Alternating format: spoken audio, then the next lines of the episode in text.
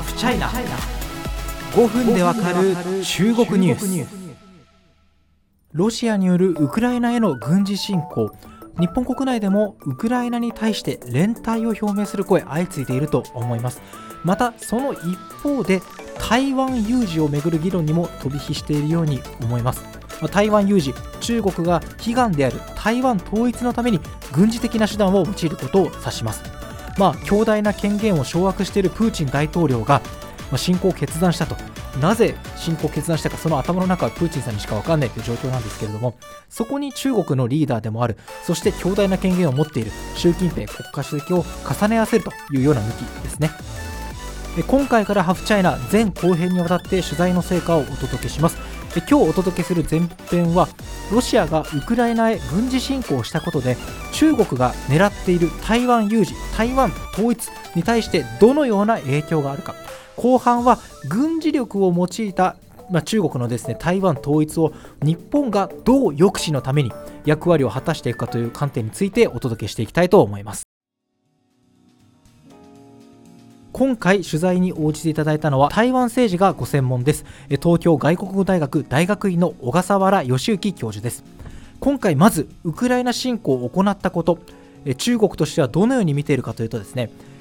プーチン大統領に対する西側諸国の反応を慎重に分析しています。台湾統一を成し遂げるために何が必要なのか。どんな障害があるのか。生々しい前例ができたことになりますというふうに分析しています。例えばですね今回、アメリカ、EU、日本などはあ、まあ、ロシアのですね複数の銀行を国際銀行間の決済システム SWIFT から排除するなど、まあ、強力な経済制裁を課しました。ロシアが武力による一方的な現状変更を行った場合、西側諸国は一体どこまで連携するのか、そしてどんな手を打ってくるのか、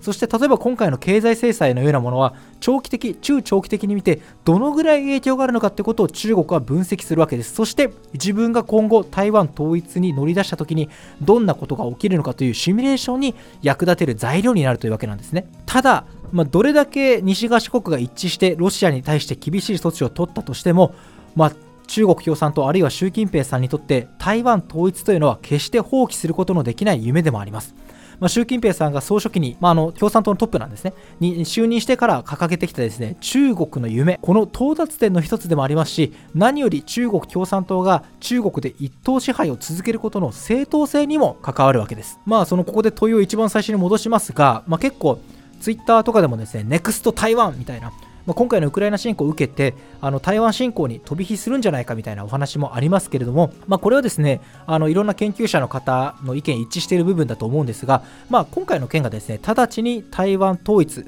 台湾有事にですね飛び火することはないというふうに小笠原教授も指摘しています。こう話します。統一は中国共産党にとっても習近平氏にとっても極めて大きな戦略目標であり長い時間をかけて準備を進めています。ウクライナ侵攻に乗じて急に時期を早める可能性はないでしょう。もう私としてはですね、今回のウクライナ侵攻もあり、これまで世界の警察官としての役割を果たしてきたアメリカの世界に対する戦力投射だったり、世界に対する抑止力だったり、あるいは国際社会のリーダーシップだったりといった力がだんだん弱まってきているのが、これはなんていうか、改めて明らかになった形ではないかと。そしてそれは中国にとって非常に好ましいシナリオが、えー、現実のものになってきているんじゃないかなというふうに感じています。ますしかし、その一方で小笠原教授によると、今回のプーチン氏、ウクライナ侵攻をしたことはですね、中国側にとって苦々しい側面もあるんだというふうに指摘しています。それはなぜか。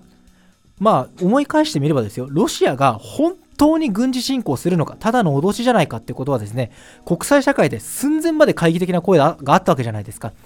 で、ロシアが軍事侵攻したその瞬間まで外交を通じた可能性もまあ、外交を通じて解決するんだっていう可能性も希望も閉ざされていなかったわけです。